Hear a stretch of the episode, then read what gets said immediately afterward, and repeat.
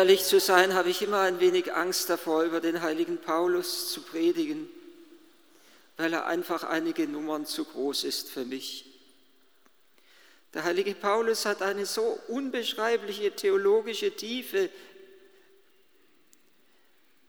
in seinen Schriften, dass ich sie fast mit den Evangelien gleichsetzen möchte. Er selbst ist einer, dem es wahrscheinlich nicht viel anders gehen würde, wenn er über sein Leben etwas sagen müsste. Er steht staunend vor sich selbst, vor seinem eigenen Leben. Und er ist derjenige, der immer wieder sein eigenes Leben wie ein Beispiel uns vor Augen stellt, der geradezu sagen möchte, wenn ihr schauen wollt, wie Gottes Gnade im Menschen wirkt, dann braucht ihr nur auf meinem Leben zu schauen. Er weiß sich als einer, der ganz und gar schwach ist. Und trotzdem wirkt Gottes Gnade in ihm und durch ihn. Ja, gerade deswegen kann Gottes Gnade in ihm und durch ihn wirken. Wenn ich schwach bin, so verkündet er ganz feierlich, dann bin ich stark. Und Gott hat das Schwache dazu erwählt, um das Starke zu Schanden zu machen, um das Starke zu beschämen. Es ist ein uraltes Prinzip aus dem Volk Israel, aus dem Alten Testament, ein göttliches Prinzip, dass Gott immer wieder menschliche Schwachheit erwählt, um zu zeigen, dass er es ist, der wirkt und nicht der Mensch aus eigener Kraft und aus eigener Stärke. Der heilige Paulus ist einer, der immer wieder staunend vor dieser Größe Gottes steht und deshalb sind auch seine Schriften immer wieder durchdrungen von einem einzigen Jubel und von einem einzigen Lobpreis. Immer wieder beginnt er seine Briefe mit einem Akt der Danksagung. Gepriesen oder mit einem Akt des Lobpreises. Gepriesen sei der Gott und Vater unseres Herrn Jesus Christus. Er hat uns mit allem Segen seines Geistes gesegnet. Oder ich danke Gott, dem Vater Jesu Christi, unaufhörlich dafür, wenn ich für euch bete. Im griechischen Wort steht für das, im griechischen Text steht für das Wort danken immer wieder das Wort Eucharistein. Das Geheimnis der Eucharistie. Der heilige Paulus ist ein eucharistischer Mensch, ganz und gar einer, der weiß, dass alles, was er ist und hat, dass er all das ganz und gar der Gnade Gottes verdankt. Er kann nicht über Gott reden, ohne dass er in einen Lobpreis ausbricht. Selbst da, wo er scheinbar völlig sachlich über das Geheimnis Gottes, über das Geheimnis der Liebe spricht, selbst da wird seine Rede zu einem einzigen Lobpreis, zu einem Hymnus. Wir brauchen nur an den großen Hymnus über die Liebe denken aus dem Korintherbrief. Die Liebe ist langmütig, die Liebe ist gütig, die Liebe ereifert sich nicht. Und der heilige Paulus ist sich bewusst, dass diese Liebe einen Namen hat und er weiß, dass er nur auf Jesus zu schauen braucht, wenn er über das Geheimnis der Liebe spricht. Das Christusgeheimnis kann er nur hymnenartig verkünden. Oder wir denken an den Philippa-Hymnus, er war Gott gleich, hielt aber nicht daran fest, wie Gott zu sein, sondern entäußerte sich und wurde wie ein Sklave und den Menschen gleich. Oder da, wo er Gottes Liebe zu uns dadurch bewundert, dass Gott seinen eigenen Sohn nicht verschont hat. Er hat ihn für uns alle hingegeben. Wie sollte er uns mit ihm nicht alles schenken? Und dann bricht er wieder aus in einen Lobpreis und sagt, was kann uns scheiden von der Liebe Christi? Hunger oder Kälte oder Gefahr oder Not, all das überwinden wir durch den, der uns geliebt hat. Das ist der Schlüssel zum Geheimnis seines Lebens, die Liebe. Weil er einer ist, der Gott liebt, über alles liebt. Deswegen ist er ganz und gar frei vom Rückblick auf sich selbst und ganz und gar lebt er im Ausblick auf Christus. Er ist so frei vom Rückblick auf sich selbst, dass er verkündet, dass er predigt ohne Rücksicht auf Verluste. Er schaut nicht auf sich selbst, die, äh, die, die, die Apostelgeschichte gibt immer wieder Zeugnis davon, wie er gerade auch mit Johannes zusammen verkündet und wie er sagt, wir können unmöglich schweigen über das, was wir gesehen und gehört haben, oder Johannes mit Petrus zusammen ist es dort. Aber Paulus nicht minder verkündet er vor denen, die im Ansehen der Menschen hochstehen, vor Königen und Völkern, verkündet er Jesus. Ohne Rücksicht auf Verluste. Er selber zählt es ja auf, wie viel er für den Namen Jesu erlitten hat. Schiffbruch und Kälte und Gefahr und Not und ausgeliefert sein und den Schlägen ausgeliefert sein durch sein eigenes Volk, der Verachtung ausgeliefert zu sein.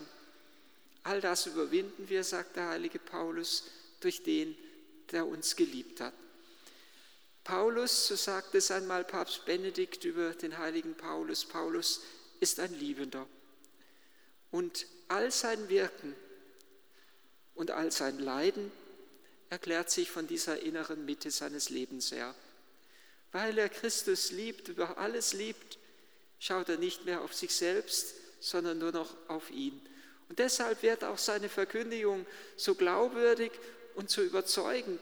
Er weiß, er, er, er redet nicht im eigenen Namen, er redet im Namen eines anderen.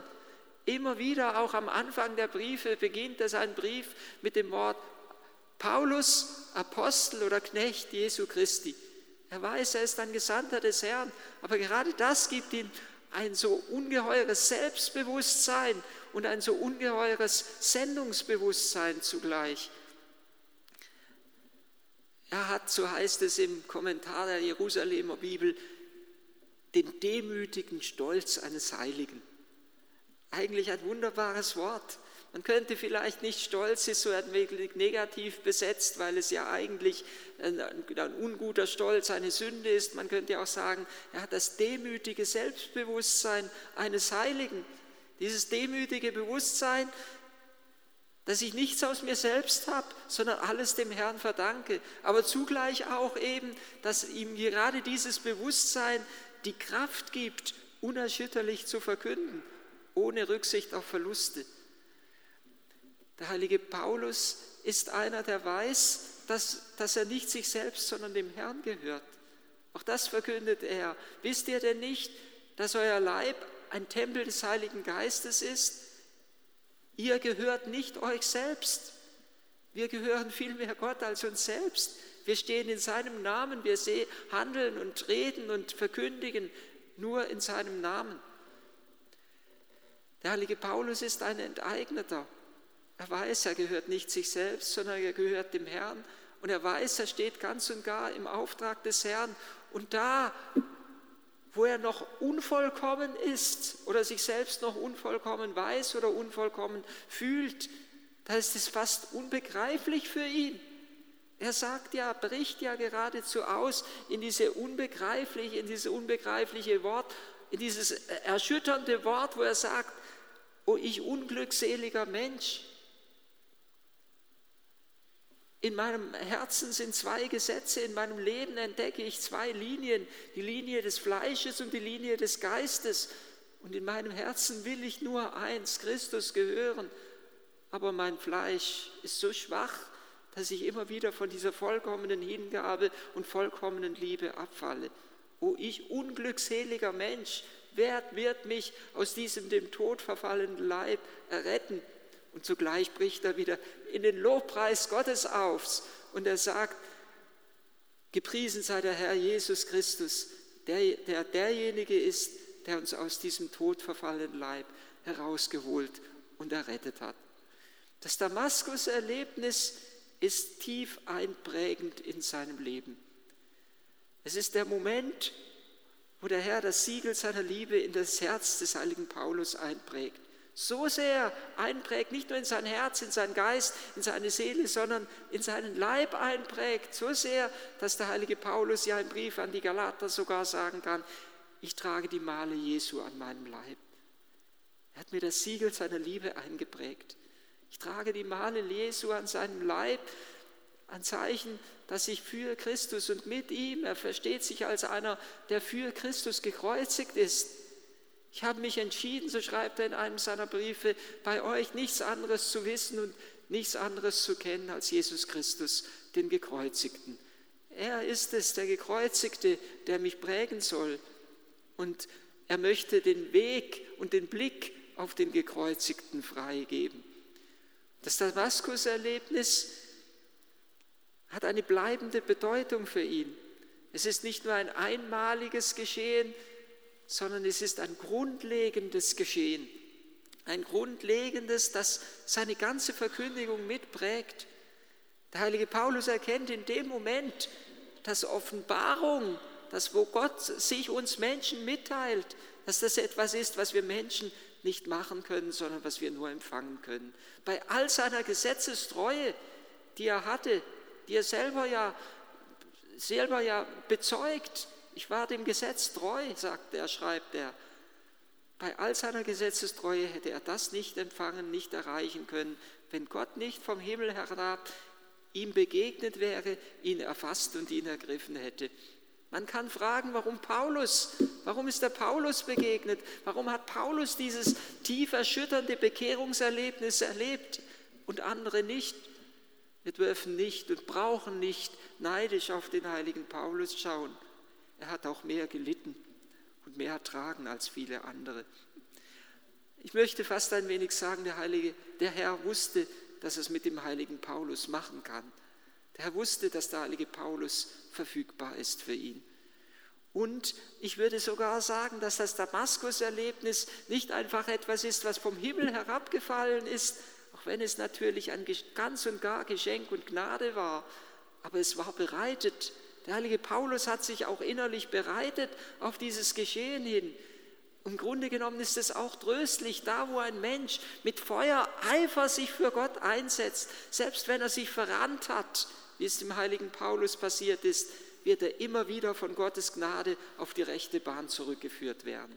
Da wo ein Mensch redlich sich bemüht, das Wort aus, Goethes Faust, wer immer redlich sich bemüht, den können wir erlösen. Er war einer, der vorher schon vor seiner Bekehrung einen Feuereifer hatte für Gott. Gott hat ihn so geführt, dass er diesen Eifer in die richtige Bahn hineingelenkt hat. Es war bereitet, auch durch das Gebet des heiligen Stephanus, so sehr, dass ja der heilige Augustinus sagt, ohne Stephanus und ohne sein sterbendes Gebet gäbe es keinen heiligen Paulus. Es war bereitet auch durch das Leben des Hananias, diese unscheinbare Figur, die nur ein einziges Mal in der Heiligen Schrift auftritt, die nur dafür gut zu sein scheint, in Anführungszeichen, um dem Paulus die Hände aufzulegen und ihm das Wort Gottes zu verkünden, du sollst wieder sehend werden. Ja, du bist ein Erwählter, ein Geliebter und ein Gerufener von Gott. Das ist es, aus, des, aus, Bewusst, aus diesem Bewusstsein heraus lebt der heilige Paulus. Es hat sich ihm tief eingeprägt, das Damaskus-Erlebnis. Offenbarung ist Gnade, nicht menschlich machbar. Offenbarung ist immer Begegnung mit Christus. Glaube ist keine abstrakte Idee, sondern es ist eine Person. Und alles kreist sich fortan um die Person Jesu Christi im Leben des heiligen Paulus. Durch ihn findet er zum Vater im Heiligen Geist. Durch ihn findet er hinein in das Leben des dreifaltigen Gottes. Und noch eines wird ihm tief bewusst in diesem Damaskus-Erlebnis, was ebenso seine Theologie nachhaltig prägt. Es wird ihm bewusst, dass Christus und die Kirche nicht voneinander getrennt werden können. Er verfolgt die Christen und Jesus sagt, warum verfolgst du mich? In dem Moment wird ihm bewusst, dass Christus und die Kirche ein Leib sind, dass Christus das Haupt und wir die Glieder sind. In dem Moment wird ihm bewusst, dass Christus in einer bräutlichen Beziehung zu seiner Kirche steht. Ich glaube, dass das Paulusjahr, das, wenn ich mich recht erinnere, wir 2008 gefeiert haben, eine tiefe Bedeutung hätte haben sollen für die Kirche und vielleicht auch irgendwie gehabt hat und nachwirkend immer noch haben sollte, dass wir nämlich neu den heiligen Paulus entdecken, dass wir seine Theologie neu entdecken, dass wir das Geheimnis der Kirche auch neu entdecken, die ein Leib ist mit Christus, das Geheimnis der Kirche neu entdecken, die Paulus geliebt hat und für die und für Christus er sein Leben hingegeben hat. Er schreibt es ja, ihr Männer liebt eure Frauen, wie Christus die Kirche geliebt und sich für sie hingegeben hat. Und in diese Hingabe ist Paulus in seinem ganzen Leben ganz und gar eingestimmt. Er war ein Enteigneter, der sagen konnte, nicht mehr ich lebe, sondern Christus lebt in